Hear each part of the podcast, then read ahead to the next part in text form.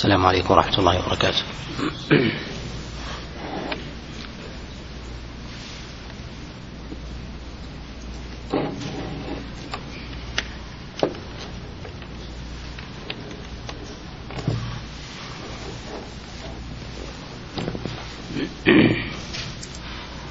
الحمد لله رب العالمين وصلى الله وسلم وبارك على نبينا محمد وعلى آله وأصحابه ومن تبعهم بإحسان إلى يوم الدين أما بعد. في هذا المجلس نتكلم على بعض الآي من آي الأحكام. أولها قول الله جل وعلا يا بني إسرائيل اذكروا نعمتي التي أنعمت عليكم وأوفوا بعهدي أوف بعهدكم وإياي فارهبون. الله سبحانه وتعالى أمر بني إسرائيل بالإيفاء بعهده. وهذا بعد أن بين الله عز وجل جملة من الأوامر وأشار الله جل وعلا إلى أنهم نقضه للعهود كما قال الله سبحانه وتعالى الذين ينقضون عهد الله من بعد ميثاقه ويقطعون ما أمر الله به أن يوصل ويفسدون في الأرض. بين الله جل وعلا أن هذا من عادة بني إسرائيل وأنها من طرائقهم. فكرر الله عز وجل عليهم النداء بوجوب الوفاء بعهد الله والإتيان به. وكرر ذلك في مواضع عديدة بتذكيرهم بالعهد على نوعين. بتسمية ذلك بالعهد وتذكيرهم بالميثاق. والميثاق هو العهد الذي أخذه الله سبحانه وتعالى على عباده. ويذكر الله عز وجل العهد والميثاق بشيء مما يفهم منه صيغة العقود بين طرفين وتارة يكون ذلك بالشراء وتارة بالعهد وتارة بالميثاق. وهذه ألفاظ من جهة من جهة اللفظ متباينة ومن جهة الغاية ومن جهة الغاية واحدة وهي أنه ثمة طرفان وهو الخالق والمخلوق. والله سبحانه وتعالى لا يلزمه أحد من خلقه بشيء وإنما الله عز وجل هو الذي يلزم نفسه ويحرم على نفسه ما شاء. وهذا الذي عليه قول عامة أهل السنة.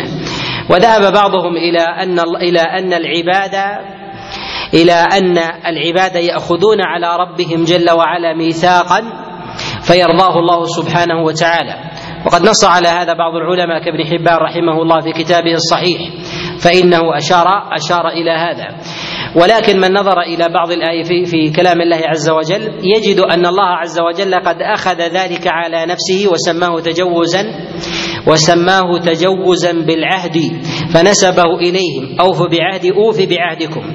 فجعل عهد العباد الذي على الله سبحانه وتعالى هو أن يجازيهم على ما بذلوا إليه من وفاء عهده وذلك بطاعته جل وعلا بسائر أنواع الطاعات كما يأتي الإشارة إليه.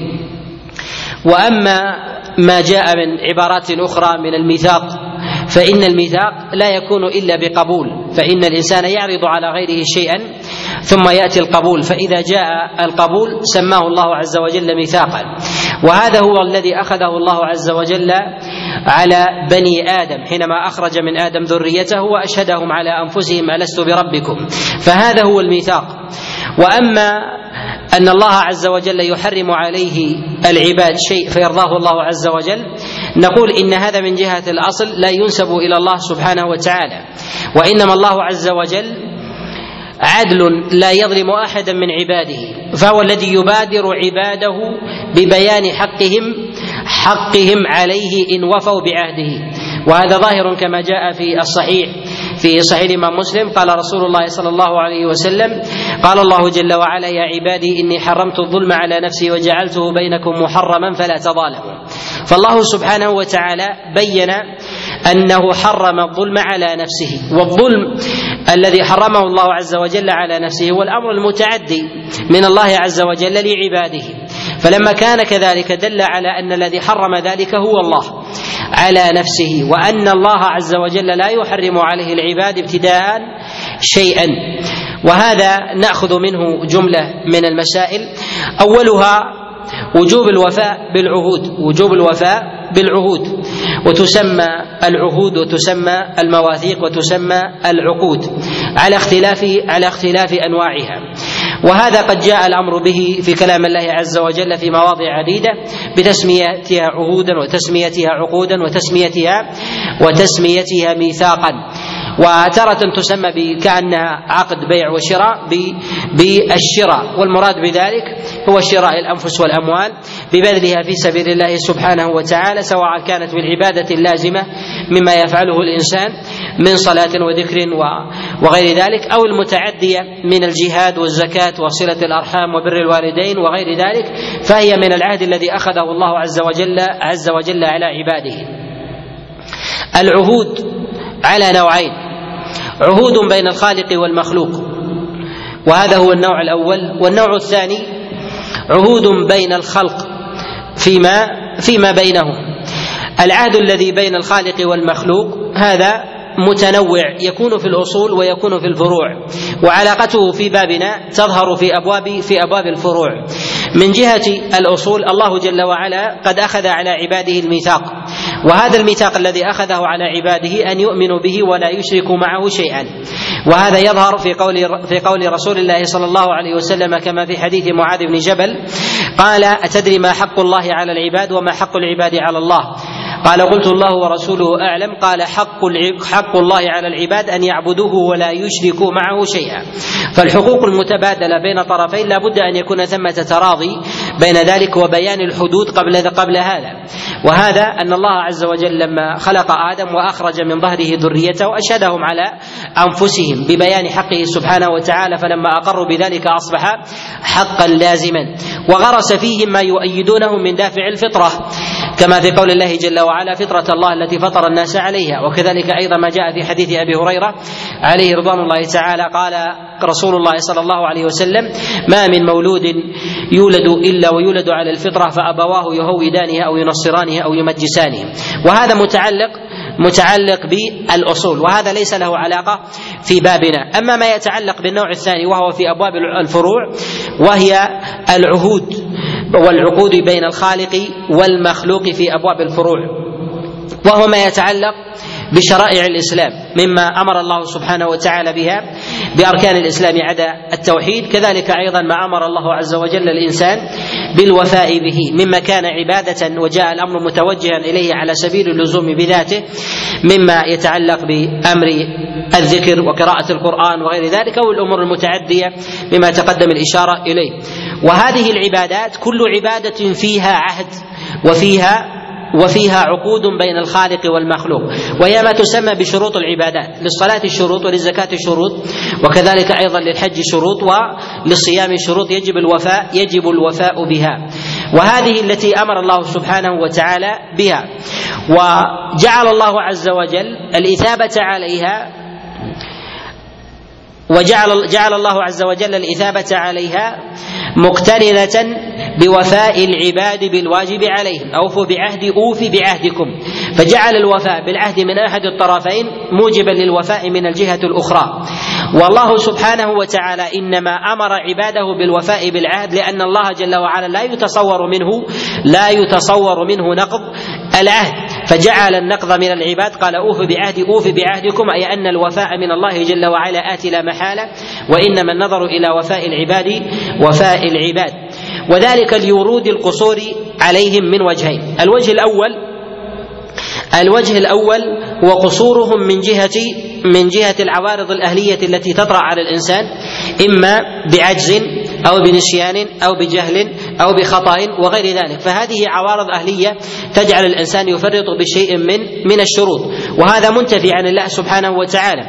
الأمر الثاني هو العناد والاستكبار أو الترك عن عمد من غير من غير عذر وهذا وهذا من جهة الأصل يقال إن الله جل وعلا كلف عباده سبحانه وتعالى بمثل ذلك وهذا لا يتصور إلا من معبود من لا يتصور إلا من عابد لمعبود ومثل هذه العقود تكون من العباد لله سبحانه سبحانه وتعالى. لهذا نقول إن الإتيان بالعبادات بشروطها واجبة لهذه لهذه الآية وأن الإنسان لا يكتمل عقده مع الله عز وجل إلا إلا بالإتيان بالشروط. وهذا دليل على أن من على أن من قال من العلماء أن من ترك شرطا من شروط العبادات فيما بينه وبين الله أنه ليس ممن يستحق الأجر والإثابة على ذلك لأنه ما أوفى بعهد الله عليه. وعهد الله عليه جل وعلا هو أن يأتي بشروط الصلاة وشروط الصيام والزكاة والحج وغيرها. ومن فرط بشيء من الشروط نقول لا تخلو حاله من حالين.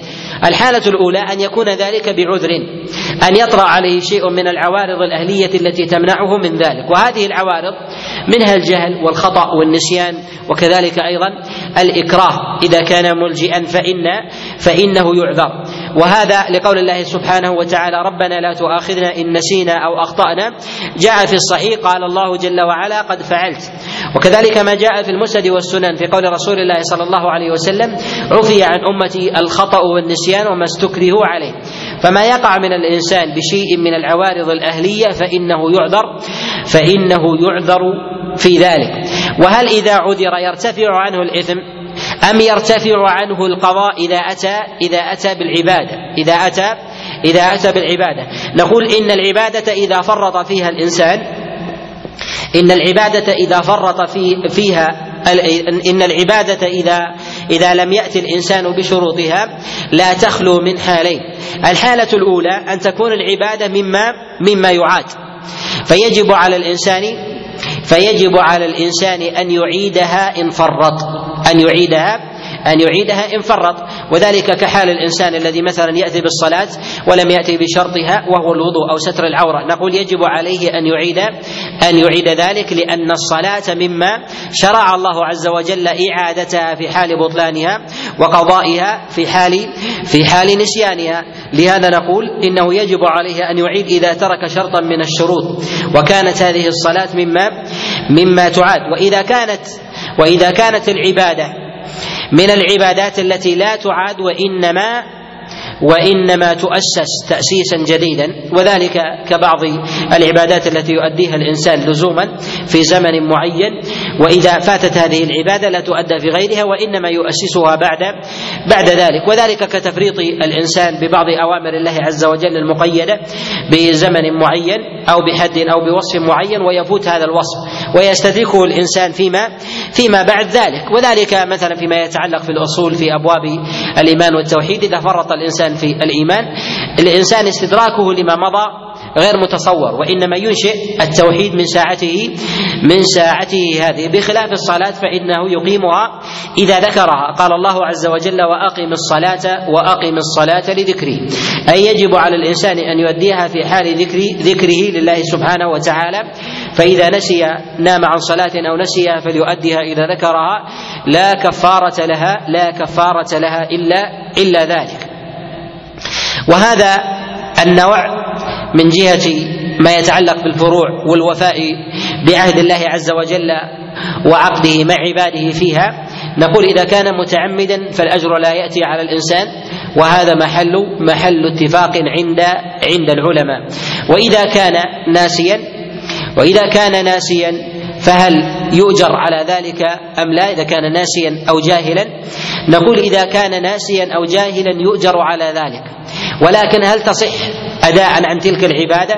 كحال الإنسان إذا صلى صلاة الظهر بغير وضوء أو بغير ستر ستر العورة ناسيا وجاهلا أو جاهلا. نقول إن هذا فيه كلام عند العلماء فمنهم من يفرق بين الشروط ويجعل ويجعل آكدها ويجعل آكدها الوضوء وثم الوقت ويجعل عدا ذلك بعدها في المراتب.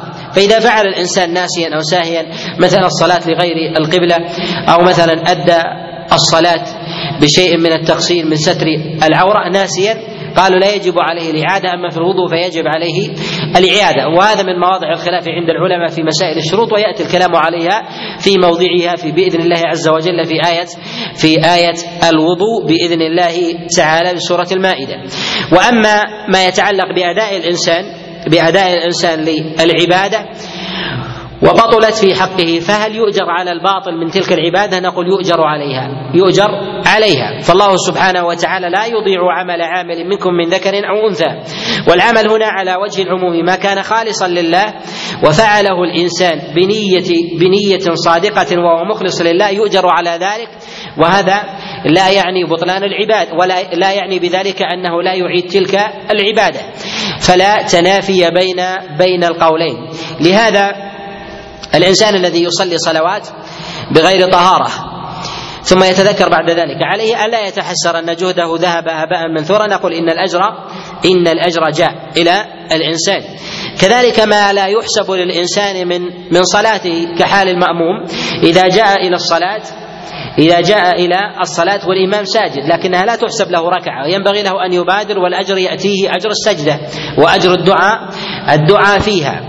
وأما بالنسبة لأجر ركعة فيجب عليه أن يأتي يجب عليه أن يأتي بركعة بعد بعد ذلك. النوع الثاني من العقود والشروط هي ما بين العباد فيما فيما بينهم بين الخلق. وهذا الله سبحانه وتعالى قال أوفوا بعهد أوف بعهدكم. ما وجه الاستدلال من هذه الآية في العقود بين العباد مع أن العقد هنا بين خالق ومخلوق؟ بين خالق ومخلوق. نقول الله جل وعلا يقول في الحديث القدسي كما جاء في الصحيح يا عبادي إني حرمت الظلم على نفسي وجعلته بينكم محرما. استدل بالعقد الذي بينه وبين عباده على العقد الذي بين العباد. فجعل الله سبحانه وتعالى حرمة الظلم بين العباد قاسه جل وعلا على حرمة على حرم ما حرمه الله عز وجل على نفسه من ظلمه لعباده. فدل على أن العقود بين العباد يجب فيها الوفاء كما يجب كما يجب بين الخالق والمخلوق مما أوجبه الله سبحانه وتعالى على نفسه.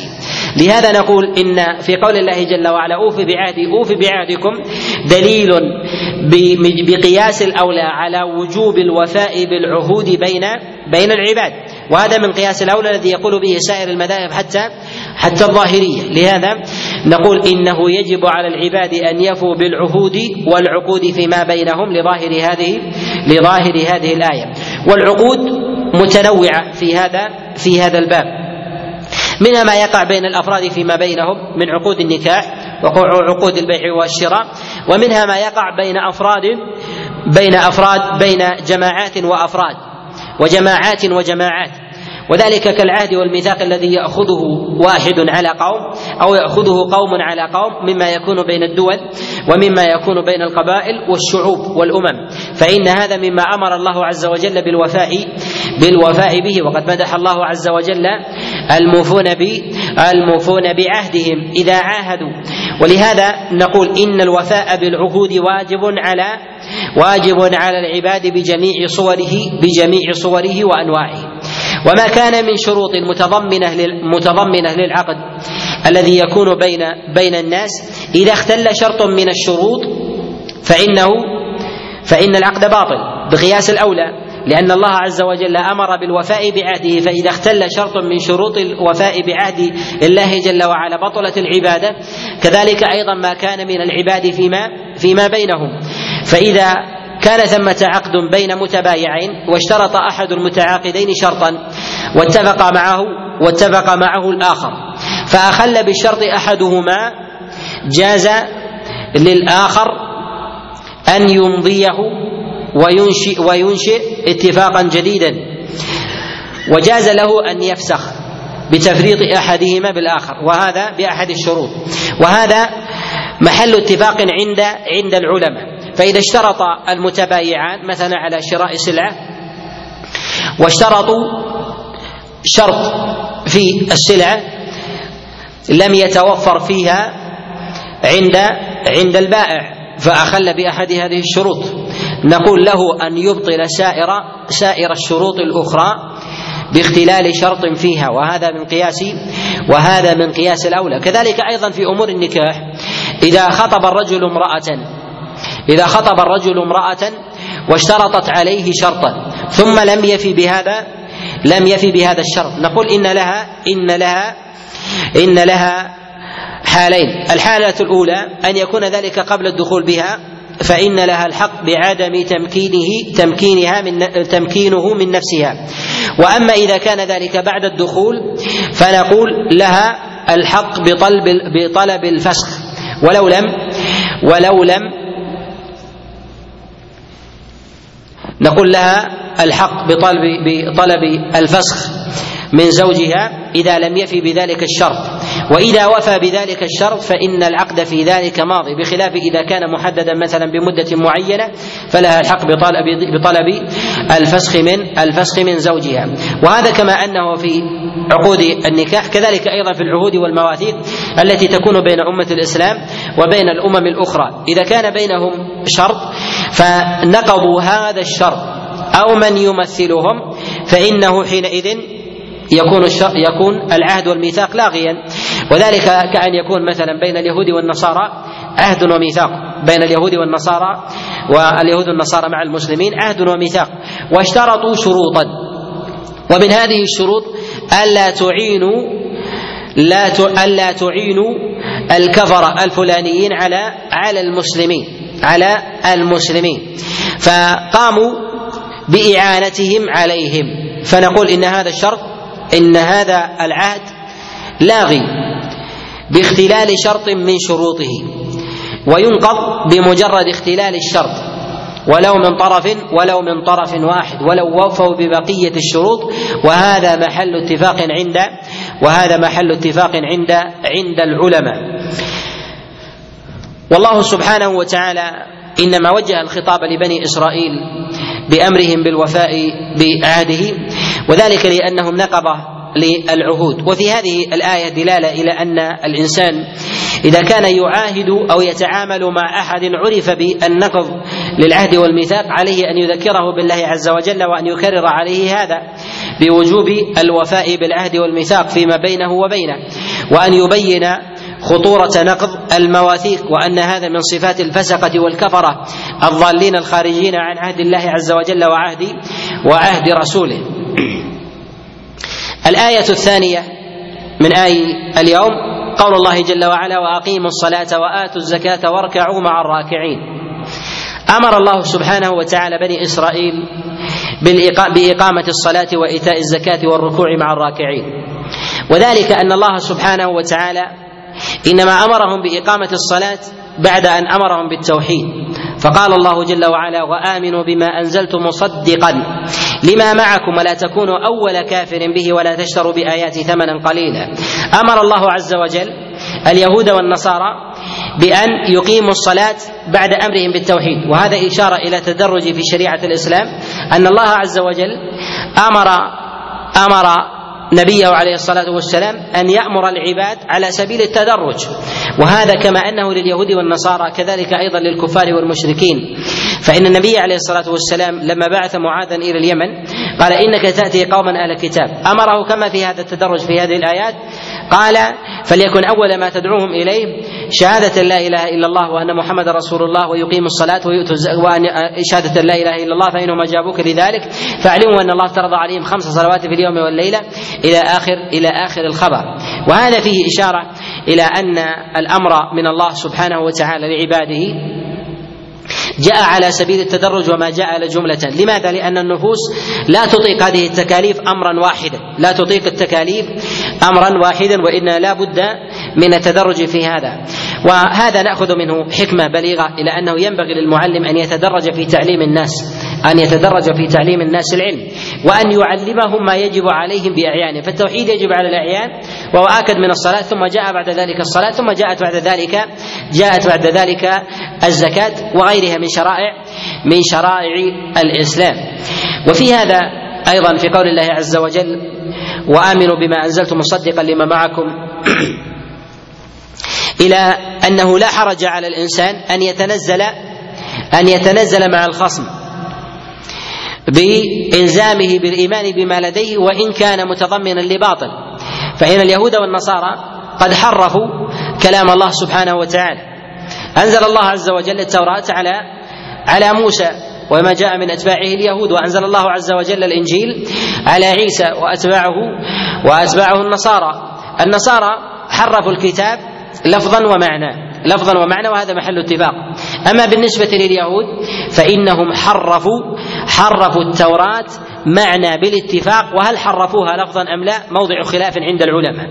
موضع خلاف عند العلماء. من العلماء من قال إن التوراة التي بأيدي اليهود هي بلفظها بلفظها لم تحرف وإنما حرف المعنى. قال بهذا بعض العلماء وأشار إلى هذا شيخ الإسلام ابن تيمية رحمه الله وأشار إليه أيضا ابن القيم رحمه الله وحكاه وحكاه قولا.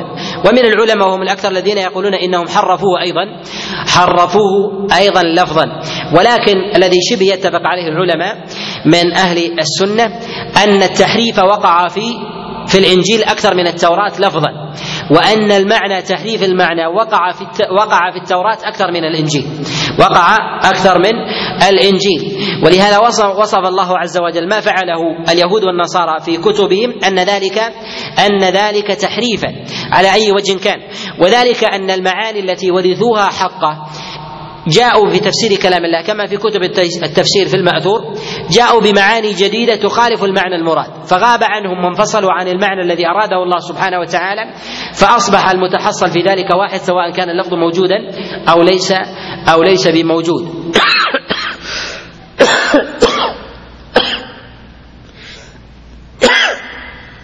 ومع هذا قال الله جل وعلا وآمنوا بما أنزلت مصدقا لما معكم. أي ما لديكم ولو كان محرفا لكن إذا وجد ما يوافق الحق يرجع إليه على سبيل على سبيل التنزل. وأن الإنسان إذا خاطب اليهود والنصارى بما لديهم وناقشهم ببعض المواضع في كلامهم أن هذا هذا من حجج القرآن وحجج السنة عليهم ولا يعني ذلك ركونا إلى كتبهم ونظر ونظر فيها. وهذا يلزم منه بالضمن أنه ينبغي للإنسان إذا كان متصدرا وعالما وبصيرا بأصول الإسلام وفروعه وعارفا بطرائق بطرائق أهل الضلال من اليهود والنصارى والمشركين والمنافقين ومتصدرا لدعوتهم أن يكون عالما بما في كتبهم أن يكون عالما بما في بما في كتبهم من حق وباطل حتى يبين لهم حتى يبين لهم الحق الحق من الباطل والباطل والباطل من الحق. الله سبحانه وتعالى أمر بني أمر بني إسرائيل في قوله وأقيموا الصلاة وآتوا الزكاة واركعوا مع الراكعين. الأمر هنا توجه بلفظ الإقامة للصلاة والإيتاء للزكاة وذلك أن الزكاة أن الإقامة للصلاة تأتي من الشخص منفردا من غير أن تتعدى إلى غيره. بخلاف الزكاة فإنه لا بد أن تتعدى إلى غيره. فلهذا قال في الزكاة آتوا الزكاة. فإيتاء الزكاة لا بد أن يكون لي لشخص آخر. أما الإقامة فتصح من الإنسان. وفي هذا دليل على أن صلاة المنفرد صحيحة إذا لم يؤدها جماعة. إذا لم يؤدها إذا لم يؤدها جماعة. وإن كان قد خالف في ذلك قد خالف في ذلك خالف في ذلك المأمور به ويأتي الكلام عليه عند قول الله جل وعلا واركعوا مع الراكعين في هذه في هذه الآية والقيام إنما ربطه الله عز وجل بالأمر بالصلاة لأنه أعظم وجوه الاستعداد للإنسان. فإن الإنسان يتهيأ للقوة في حال القيام ما لا تهيأ له في حال القعود والاضطجاع وكذلك الركوع مما يدل على على تهيؤ الإنسان واستعداده لهذا ربطها بالصلاة. هذا وجه الوجه الآخر أن الإنسان في حال صلاته قائما أكثر من كونه ساجدا وراكعا وجالسا. فربط الأمر بالأكثر تقريبا. ربط الأمر بالأكثر تقريبا. كذلك أيضا فإن القيام مرتبط مرتبط بأفضل بأفضل ملفوظ وهو كلام الله جل وعلا بخلاف الركوع والسجود وكذلك الجلوس. فجاءت جملة من الأسباب بربط بربط الصلاة بالقيام. فقال وأقيموا وأقيموا الصلاة. والقيام لا تصح الصلاة إلا به. أعني أعني الفريضة. ولهذا جعل الله عز وجل وصف أداء الصلاة بالقيام وقال وأقيموا وأقيموا الصلاة. وهذه اللفظة يستفاد منها الاتيان بالصلاة جماعة وكذلك منفردين فرضا فرضا ونفلا كما يأتي الكلام عليه بإذن الله بإذن الله تعالى. والمراد بالصلاة هنا جاءت القرينة بصرفها إلى المعنى الشرعي في قوله وأقيموا الصلاة. وهذه قرينة تجعل المراد في هذا الموضع المراد في هذا الموضع هي الصلاة المفتتحة بالتكبير المختتمة بالتسليم وليست وليس المراد بذلك هو الدعاء بالرحمة وكذلك الترحم أو الدعاء عموما وغير وغير ذلك. وإنما المراد به هو هذه هذه الصلاة لأن الله عز وجل قال وأقيموا وأقيموا الصلاة وفي قوله وآتوا الزكاة لابد أن يكون ذلك متعديا. والمتعدي يجب على الإنسان أن يحتاط في أدائه وإتيانه أن يحتاط في أدائه للزكاة وإتيانه لها وأن يكون إتيانه لها بحسب بحسب موضع الوجوب. من من الأصناف الثمانية وأن يتحرى في أداء في أداء الزكاة. كما يتحرى في إخراج المال ومعرفة النصاب في ذاته من جهة المال ودوران الحول عليه أن يتحرى أن يتحرى في اعطاء في إعطاء مستحق الزكاة. وإذا تحرى ثم أعطاه ثم بان أنه خلاف ذلك صح منه صحت منه الزكاة. وخرجت وخرج وخرجت الزكاة من ذمته بمجرد بمجرد قبضها.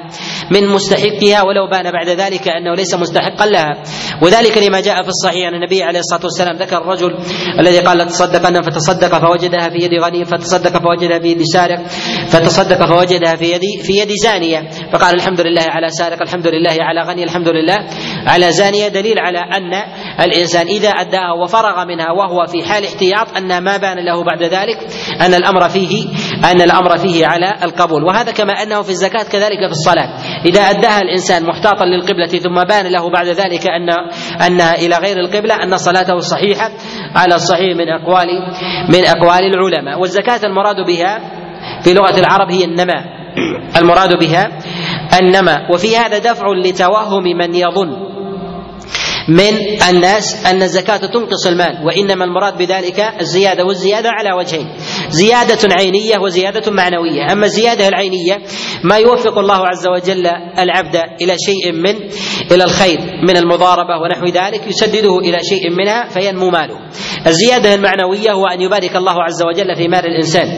وهو إذا كان الإنسان معتادا مثلا أن يأخذ السلع بعشرة يهيئ له في يوم من الأيام أن يأخذها بما دون ذلك مما مما يكون له أعظم الأثر على على ما دفعه من الزكاة. فإذا كان أخرج من الزكاة عشرة يهيئ الله عز وجل له من الأسباب. ما يبارك له في ماله فيجد ما يتهيأ له من السلع ما هو دون ذلك فيتوفر له من ماله مما هو أعظم.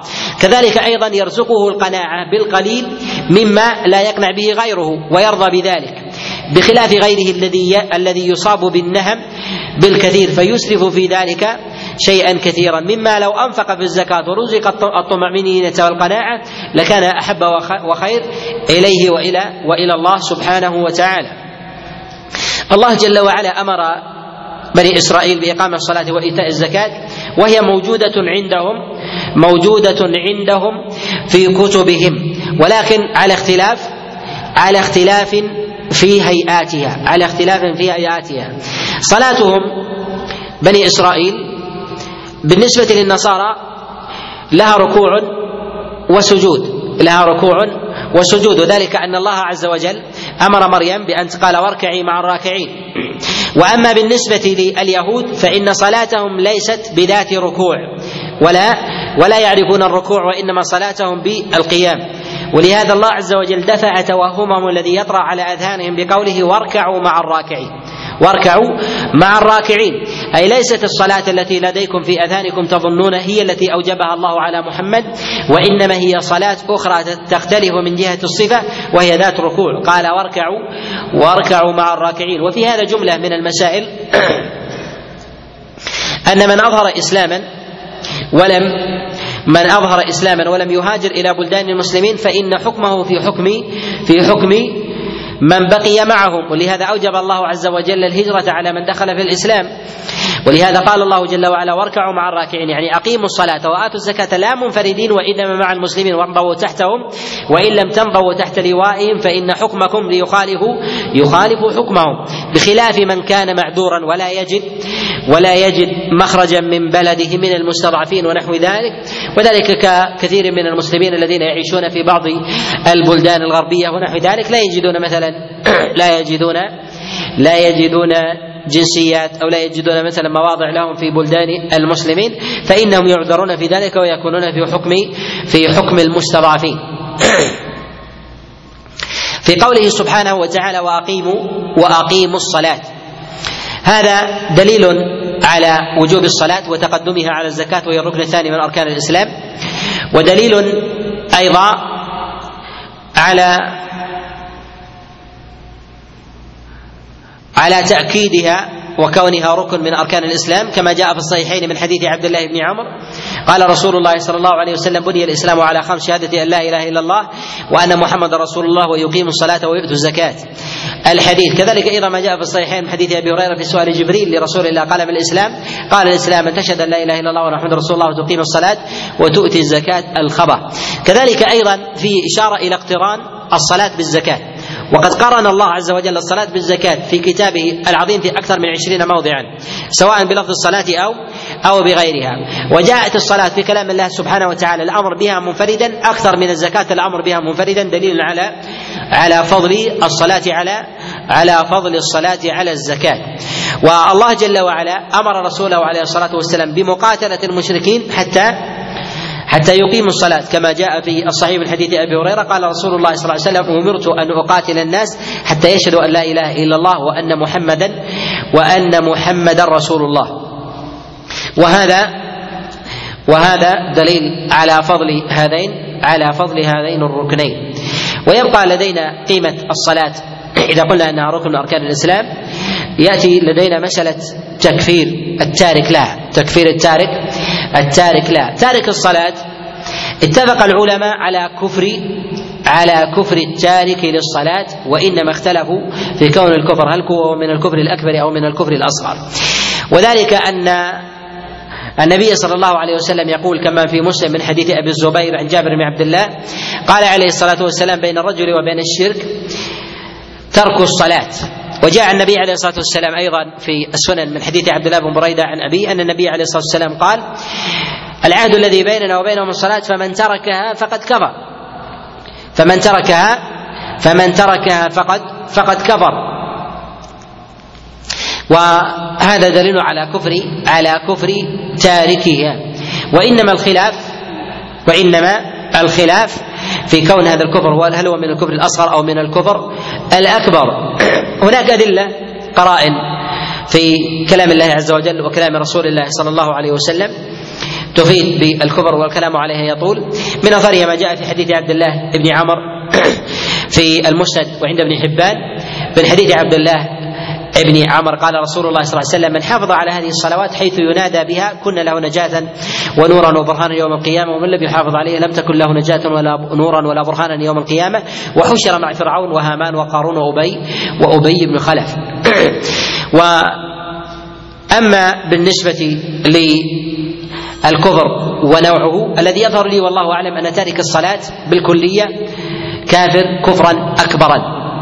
وهذا يظهر في قول الصحابة عليهم رضوان الله تعالى كما جاء عند الترمذي ومحمد بن نصر المروزي من حديث من حديث عبد الله بن شقيق قال ما كان أصحاب رسول الله صلى الله عليه وسلم يرون شيئا من الأعمال تركه كفر إلا الصلاة.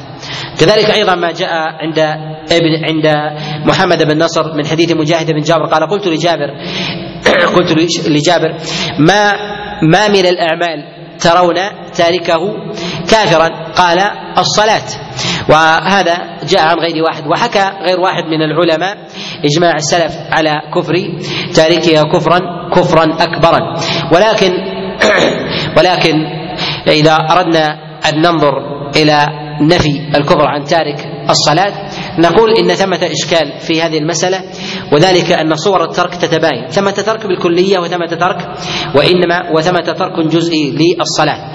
المتحقق في هذه المسألة والله أعلم أن تارك الصلاة بالكلية كافر وتاركها بعضا لا يكفر. تاركها بعضا لا يكفر.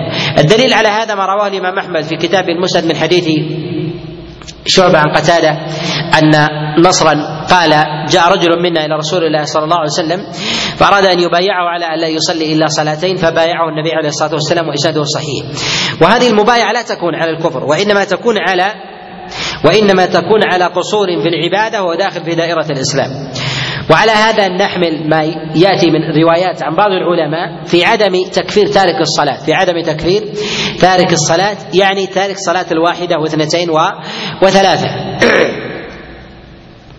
أما الترك بالكلية فأرى أن النص في ذلك متوجه في ظاهر كلام الله وكلام رسول الله صلى الله عليه وسلم. أما الأئمة الأربعة والكلام في هذه المسألة هل يكفر عندهم تارك الصلاة أم لا. ثمة كلام كثير في هذه المسألة. وعند التحقيق نجد أن بعض الأئمة لا يحفظ له لفظ في هذه المسألة ولا قول. الإمام مالك رحمه الله لا يجد له قولا في كتبه في في كفر تارك الصلاة ولا يحفظ له قول عليه رحمة الله في هذه المسألة. لهذا نسبة قول عن الإمام مالك في هذه المسألة فيه فيه نظر. نسبة قول الإمام مالك في هذه المسألة فيه فيه نظر. أما الإمام أحمد رحمه الله فالمستفيض عنه القول بكفر تارك الصلاة. نقله عنه جماهير أصحابه كأبي داود والميموني وكذلك رواه عنه أبو هانئ وكذلك أبو طالب والخلال وغيرهم من أصحابه. ولا أعلم أحدا من أصحابه نقل عنه نصا أن تارك الصلاة لا يكفر في رواية ينقلها البعض الإمام أحمد أنه لا يكفر. والذي أرى إن هذه الرواية التي تنقل عن الإمام أحمد هي ما جاء عن عبد الله بن أحمد أنه أنه سأل أباه عن نقصان الإيمان. قال ما نقصان الإيمان؟ قال ترك الصلاة والزكاة والصيام. هذا الترك ما صفته؟ كلام مجمل. ما صفة ما صفة الترك. الإمام أحمد ربما يقصد صلاة واحدة. وليس لك أن تأخذ بمثل هذا اللفظ المحتمل وتضرب به كلاما صريحا للإمام أحمد رحمه الله. ولهذا نقول إننا إذا نظرنا إلى كلام الإمام أحمد في حديث نصر الذي يرويه عن رجل من أصحاب رسول الله صلى الله عليه وسلم منهم في أن الذي جاءه وبايعه على أن لا يصلي إلى صلاتين ونجمع معه هذه الرواية وهذا الحديث أورده في مسنده. ومعلوم أن ما يريده الإمام أحمد في مسنده من أقوال فانه يفسر أقواله من الأحاديث. وهو مذهبه كما قال ذلك غير واحد من العلماء كابن مفلح رحمه الله. ولهذا نقول إن الإمام أحمد رحمه الله أراد بذلك وترك الصلاة الواحدة أو التقصير أو التقصير فيها أو تأخيرها حتى يخرج حتى يخرج وقتها وأنه في ذلك ضعيف الإيمان وناقص وليس وليس بكافر وهذا يتواءم مع مع الحديث الذي أخرجه في كتابه في كتابه المسند. ورواية أخرى عن الإمام أحمد أنه يقول أنه سئل عن رجل ترك الصلاة شهرا فقال بوجوب قضائها. قال بوجوب القضاء. قالوا كيف يأمر بوجوب القضاء؟ وهو كافر أصلا. نقول إن الأمر بالوجوب إن الأمر بوجوب القضاء لا يعني القول بالإيمان عند العلماء ولهذا إسحاق بن راهوي ينص بالتكفير والنص عنه في ذلك صريح بل إن إسحاق رحمه الله يرى أن من ترك ركنا من أركان الإسلام أي ركن فهو كافر حتى لو كان الحج والزكاة والصيام بل يرى أن من لم يكفره فهو مرجئ بل لم يكفره فهو من لم يكفره فهو فهو مرجئ. مع ذلك يرى أن تارك الصلاة متعمدا يجب عليه ان يجب عليه أن يعيدها ولهذا نقول إنه لا تلازم بالأمر بالقضاء مع القول بكفر بالقول بكفر تارك الزكاة. أما الإمام الشافعي رحمه الله الإمام الشافعي رحمه الله فله نص في كتاب الأم صريح بالكفر وله نص أيضا بانه أنه يعذب. أو إنه إلى الله إن شاء عذبه وإن شاء وإن شاء غفر له. أما أبو حنيفة رحمه الله فالمستفيض أن أصحابه ينقلون عنه ذلك. ينبغي أن ننبه على مسألة في مذهب أبي حنيفة أن كثيرا من الحنفية لقلة الأقوال المروية عن أبي حنيفة قولا. يجعلون ما يروى عن محمد بن الحسن وأبي يوسف وزفر هي أقوال لأبي حنيفة. يجعلونها أقوال لأبي حنيفة. ذكر هذا النهرواني رحمه الله من أئمة الحنفية في كتاب الإعلام. قال وما يروى عن محمد بن الحسن وأبي يوسف وزفر من أقوال هي أقوال لأبي حنيفة. فيجعلون ما يأتي من كم من هائل لهؤلاء الثلاثة مما يفردون فيه قول أبي حنيفة. وهذا سر كثرة الأقوال المروية عن أبي حنيفة وهو وهو لم يقلها. لم لم يقلها. لهذا نقول إن مذهب الحنفية في هذا فيه قولان فيه قولان. الحنفية لديهم اصطلاح وهو أن السنة المؤكدة في مذهب الحنفية توازي الواجب عند غيره توازي الواجب عند عند غيرهم. وهذا قد ذكره غير واحد كالكاساني وغيره قال حينما ذكر عن بعض فقهاء الحنفية قولهم إن إن الصلاة إن إن صلاة الجماعة سنة مؤكدة.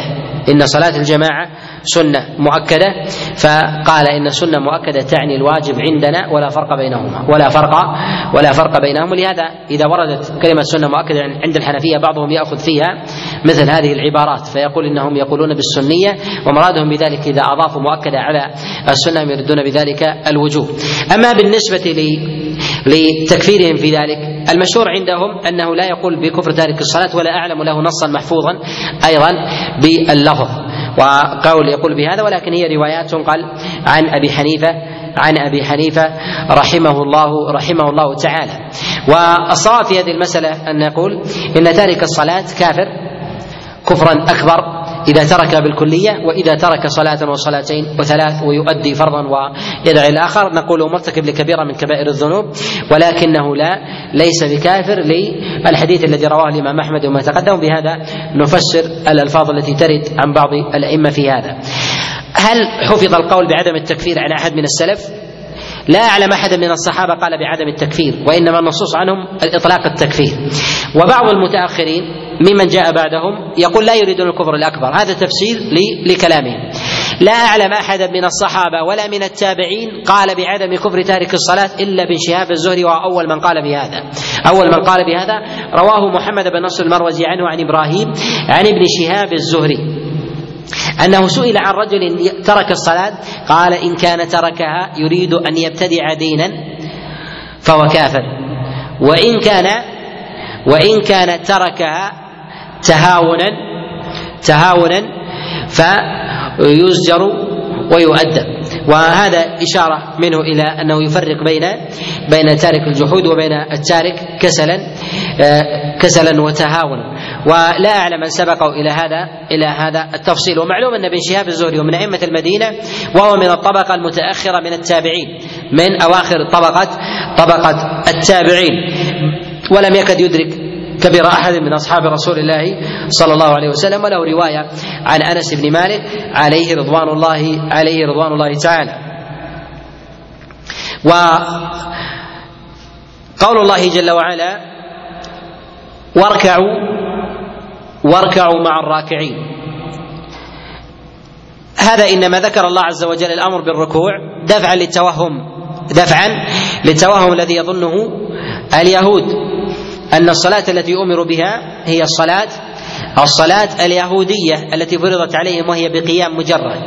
فيدفعهم ذلك إلى شيء من التلبيس والتدليس أن القرآن جاء تأييدا لما لما هم عليه. فدفع ذلك. وفي هذا إشارة إلى وجوب بيان العالم إلى وجوب بيان العالم عند ظن التلبيس في قوله. أو يظن أن من يسمعه أن من يسمعه سيحمل قوله على بعض المعاني المخصوصة أنه يحرم عليه عدم التفصيل ويجب عليه البيان. يجب عليه يجب عليه البيان.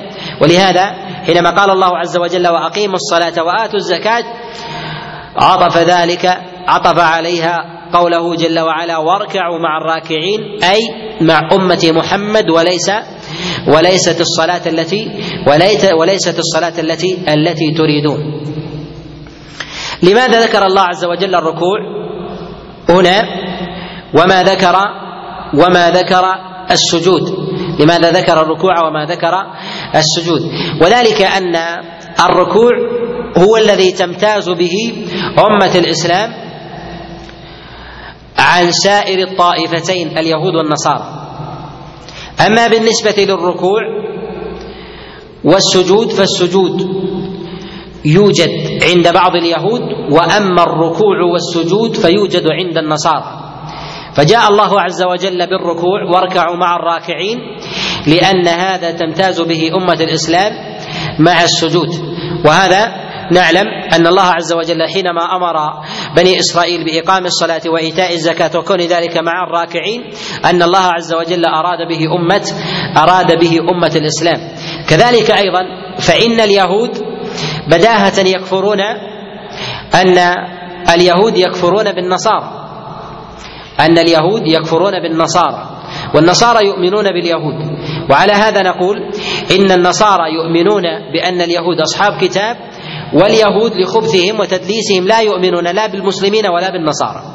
لا يؤمنون لا بالمسلمين ولا بالنصارى. والعجب أن النصارى يبذلون لليهود من العون والمدد والخضوع مع أنهم يعلمون أنهم يرون انهم أصحاب دين مبتدع ومبتكر وليسوا على وليسوا على شيء. واليهود يصرحون واليهود يصرحون يصرحون بهذا. الركوع يتباين يتباين عن السجود والقيام. يتباين عن السجود والقيام. وذلك أن السجود عبادة بذاته من غير صلاة.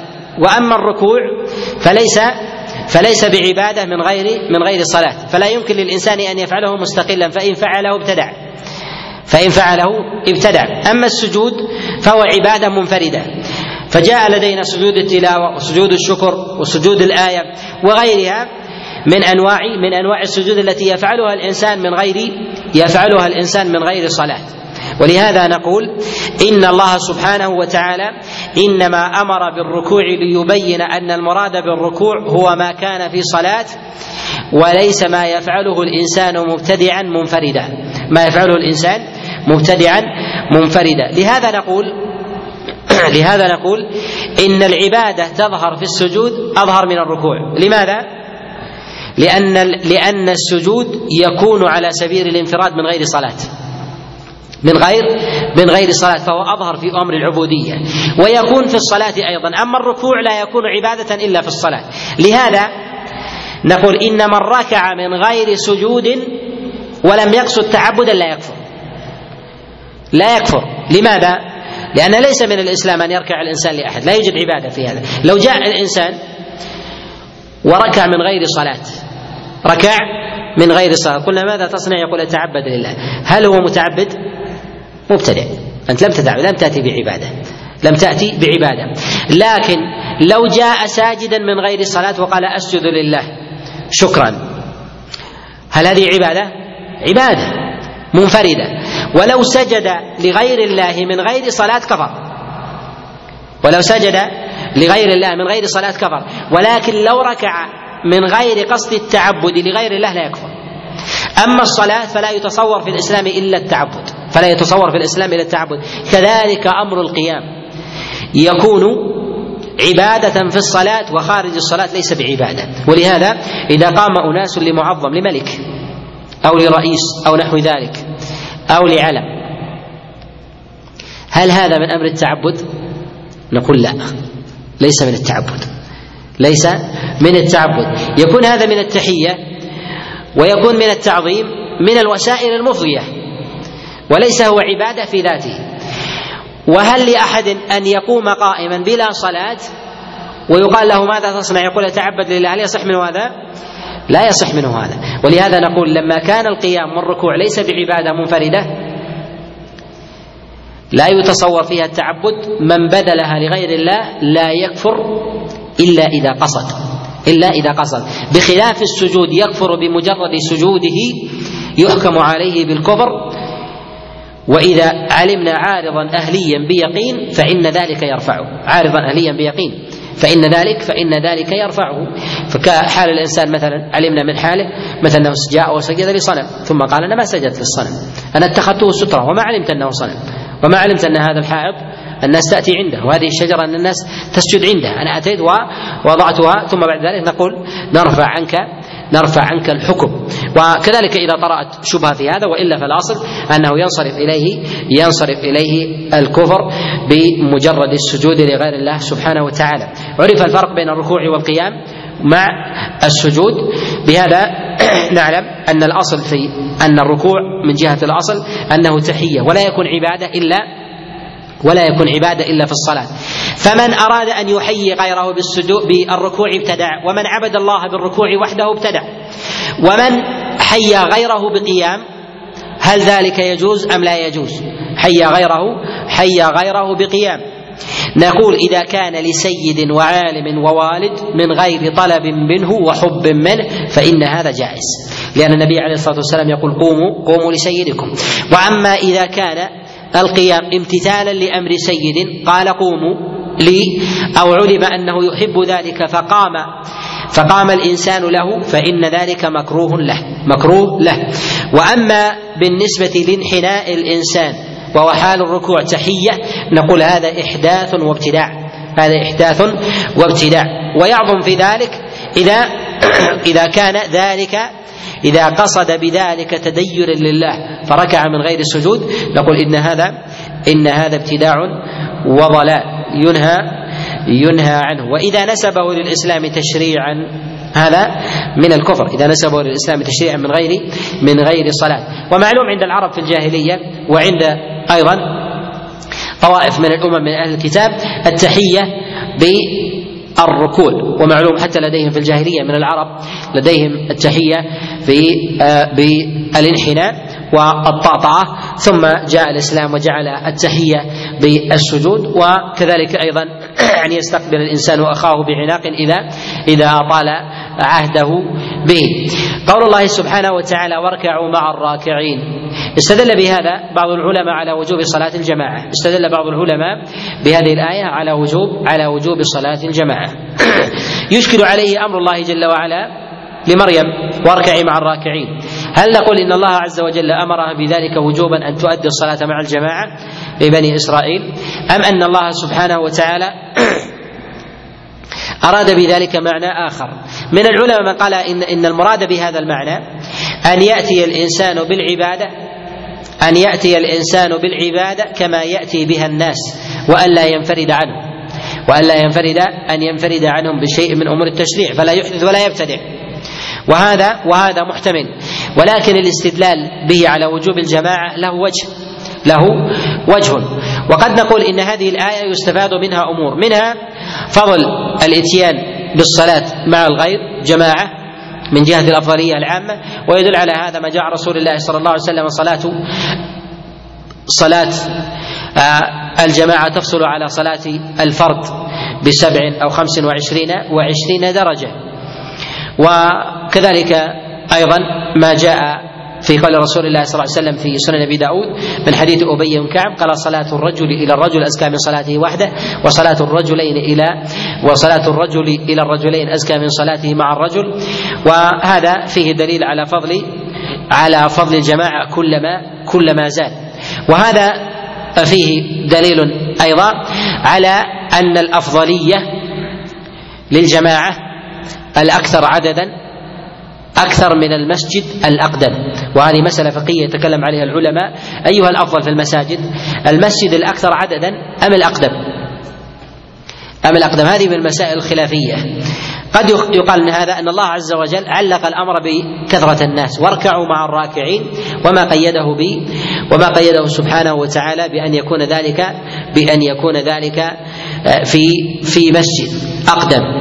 و ومنهم من يقول إن الأفضلية في ذلك تنصرف إلى المسجد الأقدم يستدلون بذلك بالقرينه في قول الله عز وجل مسجد أسس على التقوى من اول يوم يعني الأولية هي التي ينبغي أن يأخذ بها. روى أبو نعيم في كتابه الصلاة من حديث ابن سيرين قال كنت أمضي مع أنس بن مالك فإذا مررنا بمسجد سالي عنه أقديم هو أم حديث؟ فإن قلت حديث تجاوزه إلى غيره وهذا دليل على أن المسجد الأقدم يقدم على غيره عند بعض العلماء.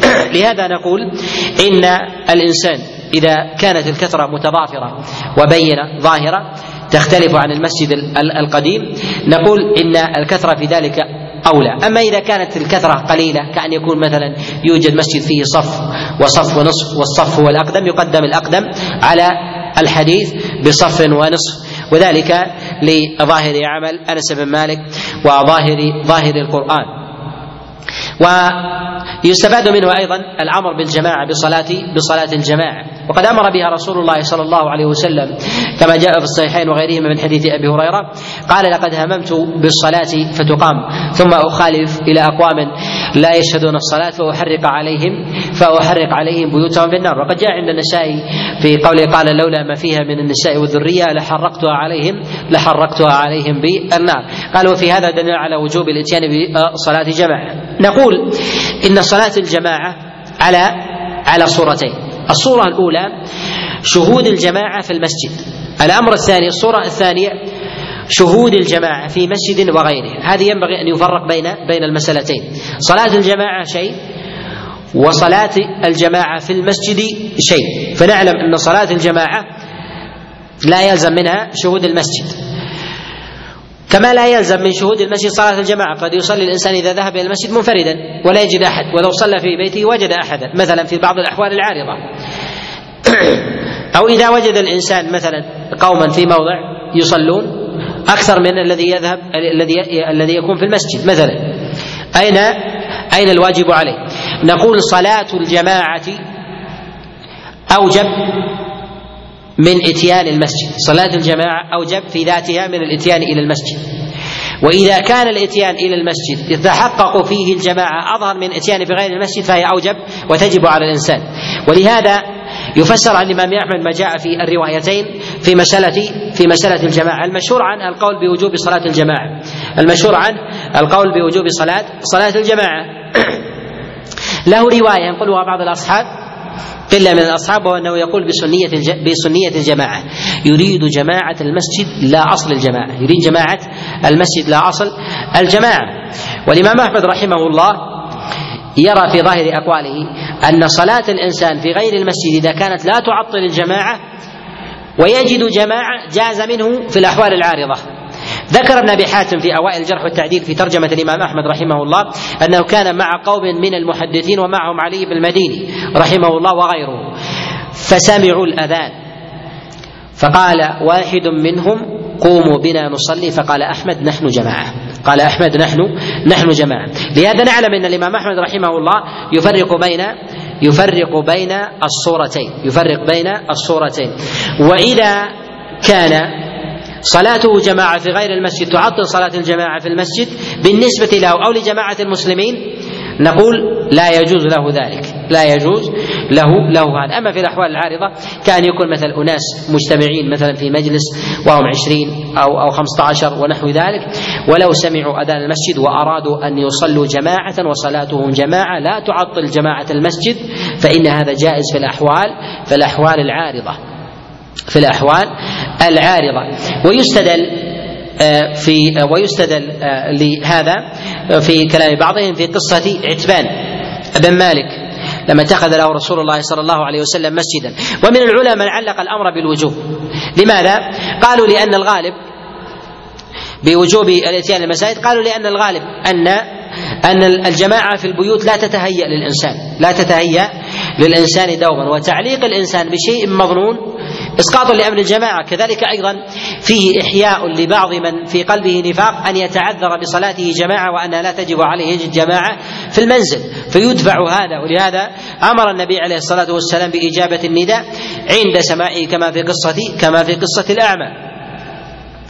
وقد روى الإمام مسلم في كتابه الصحيح من حديث عبد الله بن مسعود عليه رضوان الله قال قال لو تركتم أو لا تخ... لو تخلفتم عن سنة نبيكم كما يتخلف هذا المتخلف لتركتم عن الصلاة كما يتخلف هذا المتخلف تركتم سنة نبيكم ولو تركتم سنة نبيكم لضللتم.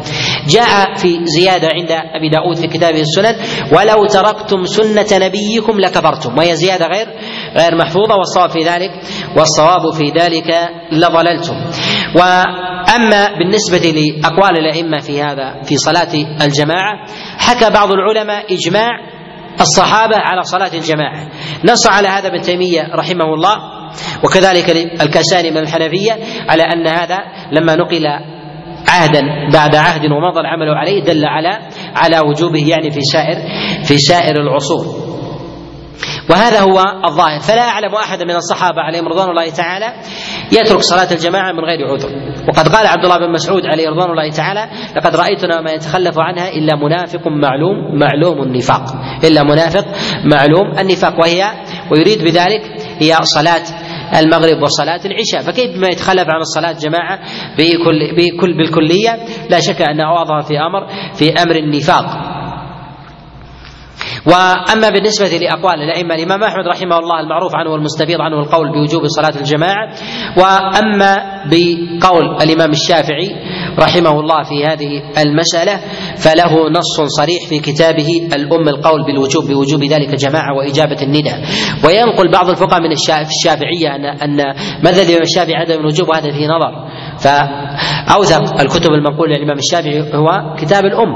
ولهذا نقول ينبغي عند تحرير الأقوال في المذاهب الأربعة أن نبتدئ بمصنفات الأئمة أنفسهم. أن نبتدئ بمصنفات الأئمة أنفسهم ثم ننظر بعد ذلك في فيها وكثير من الأقوال التي التي تأتي من الأئمة تتحول إلى غيرها بفتيا فقهاء غيرهم بفتيا فقهاء غيرهم من أتباع ذلك الإمام. فتجد مثلا من أئمة الشافعية من يقول بعدم وجوب صلاة الجماعة فيتخذ ذلك مذهب للشافعية ولكن ليس مذهبا للإمام للإمام الشافعي. وهذا وهذا تجد مثلا في مسائل في مسائل كثيرة. يستفيض العمل لدى الناس مما يخالف فيه الإمام ويجعلون ذلك ذلك مذهبا. وذلك مثلا كمسألة مسألة مثلا تغطية المرأة لوجهها. ليس مذهب مالك ولا مذهب ابي حنيفة ولا مذهب الشافعي ولا مذهب أحمد. كل الأئمة الأربعة يقولون يقولون بالوجوب. ولكن لما جاء هذا القول وقال جماعة من الفقهاء من أتباع ذلك المذهب بهذا القول فاستفاض عندهم هذا القول قالوا هذا مذهب الحنفية وهذا مذهب الشافعية وليس وليس مذهبا وليس مذهبا له لهذا تجد النصوص ظاهرة في الأمر بالوجوب. ولهذا نقول ينبغي لطالب العلم إذا أراد أن يحرر مسألة من المسائل أن يرجع فيها إلى مصنفات الأئمة كذلك إلى المحققين. تجد من المحققين من أهل السنة والاثر من أئمة الشافعية كابن خزيمة وابن المنذر يقولون بوجوب صلاة الجماعة وينقلونها عن الإمام الشافعي رحمه الله وكما نقل هذا النووي عليه رحمة الله في كتابه في كتابه المجموع. لهذا نقول إن تحرير الأقوال من الأمور من الأمور المهمة التي ينبغي للإنسان أن يحتاط في نسبتها وأن يفرق بين ما يقول به فقهاء الشافعية أو أو جماعة من فقهاء الشافعية وبين نسبة القول للامام للإمام الشافعي رحمه الله تعالى. والتباين يظهر بين أتباع المذهب وبين الإمام في مذهب أبي حنيفة ومذهب الشافعي أظهر من غيرهما. في مذهب أبي حنيفة ومذهب الشافعي أظهر أظهر من من غيرهما. ويقل هذا في مذهب الإمام مالك ويقل أكثر في مذهب الإمام الإمام أحمد رحمه الله. ولهذا نقول إن في قول الله عز وجل واركعوا مع الراكعين هو فيه دليل على استحباب صلاة الجماعة ويأتي لدينا إضافة في مسألة صلاة الجماعة بالنسبة للنساء. قول الله عز وجل واركعوا مع الراكعين هل النساء يستحب لهن الجماعة؟ وحكم صلاة الجماعة لهن والهدي في هذا وحكم منع المرأة من إتيان الجماعة وصلاة النساء جماعة في أنفسهن ومحل المرأة من جهة صلاة الجماعة أين موضعها؟ والنداء الأذان والإقامة لها تبعا لهذه المسألة في موضعها بإذن الله عز وجل. ينبغي أن ننبه أن بعض الأخوان في الدرس الماضي يستشكلون انتقاء الآيات. يقولون مثلا انك لم تتكلم مثلا على قول الله عز وجل وبشر وبشر الذين آمنوا وعملوا الصالحات. يعني لم تذكر نقول هذه ليست حكم شرعي هذه ليست حكم شرعي. ما كان من الفضائل لا يدخله العلماء عادة في الأحكام. كذلك ما يستشكله البعض أننا لم نتكلم على البسملة. البسملة لم تأتينا حكما لم تأتينا حكما وإنما جاءت في أول الآية من الفاتحة على قول الجماهير إن آية من الفاتحة جاءت لفظا لكن ما فيها حكم. تأتينا في ماذا؟ تأتينا في سورة النمل. إنه من سليمان وإنه بسم الله الرحمن الرحيم. هناك نتكلم نتكلم عليها في البداءة بالخطاب البداءة بقراءة القرآن ونحو ذلك. نتكلم عليها حكما بإذن الله سبحانه وتعالى كذلك أيضا في أمر الاستعاذة في أمر الاستعاذة فإذا قرأت القرآن فاستعذ بالله. نأتي في ذلك الموضع في حكم الاستعاذة وموضعها وصيغ الاستعاذة أيضا الاستعاذة في الصلاة الاستعاذة خارج خارج الصلاة ومواضع الاستعاذة. وإذا بدأ لبعض الإخوان آية فيها حكم آه، مما نتجاوزه فليبين فإنه فوق كل ذي علم عليم. أسأل الله جل وعلا أن يوفقني وإياكم لمرضاته ونكمل في الدرس القادم. وصلى الله وسلم وبارك على نبينا محمد وعلى آله وأصحابه ومن تبعهم بإحسان إلى يوم الدين. وننبه أيضا أن هذه الدروس آه، تفرغ وستنشر آه، تباعا. الدرس الماضي فرغ وربما الأخوان ينشرونه آه، مفرغا ومصححا إن شاء الله هذه الليلة. أسأل الله عز وجل لي ولكم التوفيق والإعانة. نعم.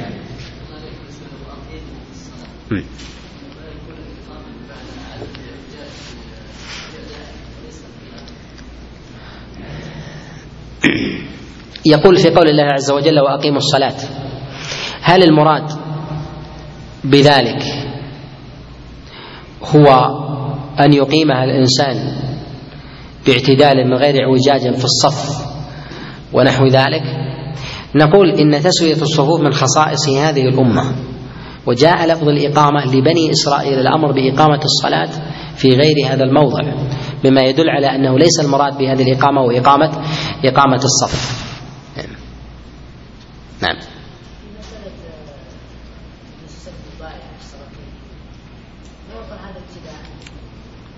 لا هذا في عام الوفود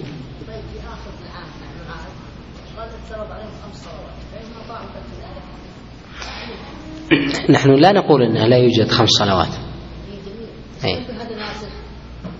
لأن النبي هنا قال فهم اطاعوا لك بذلك فاعتم. فحدد النبي بالصلاه. العمل وفود متأخر حفظك الله.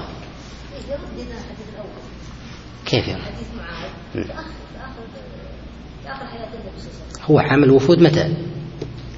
في آخر وفاة النبي عليه الصلاة والسلام لما توافد الناس إليه في السنة التاسعة والثامنة. هو المتأخر.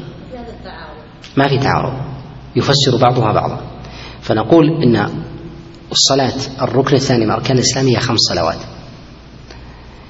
ولكن لو جاءنا شخص شخص بوذي أو شخص ملحد وقال إني أريد أن أدخل الإسلام ولكن أنا مسؤول. والصلوات خمس تأخذ مني وقت. ما يصلح صلاتين نقول له لا يجب عليك خمس. قال أجل ما أبي الإسلام كله. نقول له تعال صل صلاتين صل صلاتين لكن اعلم أن الله فرض عليك خمس. متى؟ ما استطعت أداءها وجب عليك أن تؤدي. وجب عليك أن تؤدي. هذا في ظاهر فعل النبي عليه الصلاة والسلام. ولكن لو علمنا أن الإنسان مثلا يقول أو يوجب على الناس صلاتين فقط ويهمل الباقي كأن الشريعة جاءت بصلاتين نقول هذا تبديل. هو أعظم من التارك بالكلية. لأن التارك بالكلية مع الإقرار بالوجوب أهون من الشخص الذي يوجب على الناس أربع أربع صلوات. أو أربع صلوات الفجر ركعة واحدة. مبدل لأن هذا هذا مبدل. وهذا كافر. وذاك مختلف في كفره. واضح؟ لا لا يقال الاحتمالات هذه ما تصلح هنا. نعم. شيخ الركوع إذا كان ليس عبادة خارج الصلاة. نعم هل نقول انه يباح اذا خرج عن تعظيم يعني هل يباح تحيه؟ لا. لا بدعة. بدعة. لكن لا نكفر من ينحنى. من ينحنى لا نكفره. لكن من سجد يكفر.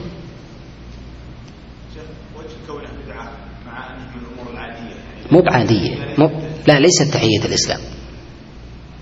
ليست تحية الإسلام.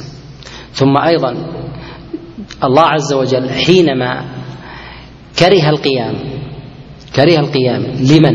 أراد تعظيما لنفسه. والقيام هو الأصل في حال الإنسان. الأصل أنه قائم فكيف بتكلف فعل آخر؟ وهو الانحناء ما يدل على أنه أشد كراهة. ولهذا نقول البدعية لكونه أظهر في التكلف بالقصد. كذلك أيضا تعظيما له لكونه جاء في صلاة. أما الكفر فنخرجه عن عن حكم حكم السجود كيف؟ حديث سيدي في زيادة هذا الأمر يجب إنزاله من الراحة لو كان مريضا وليس قيام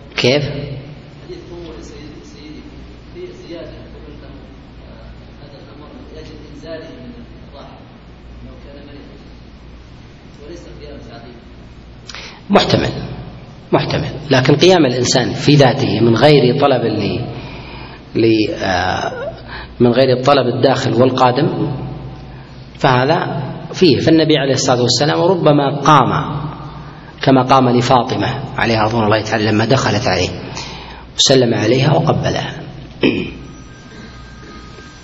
صلى الله وسلم وبارك على نبينا محمد.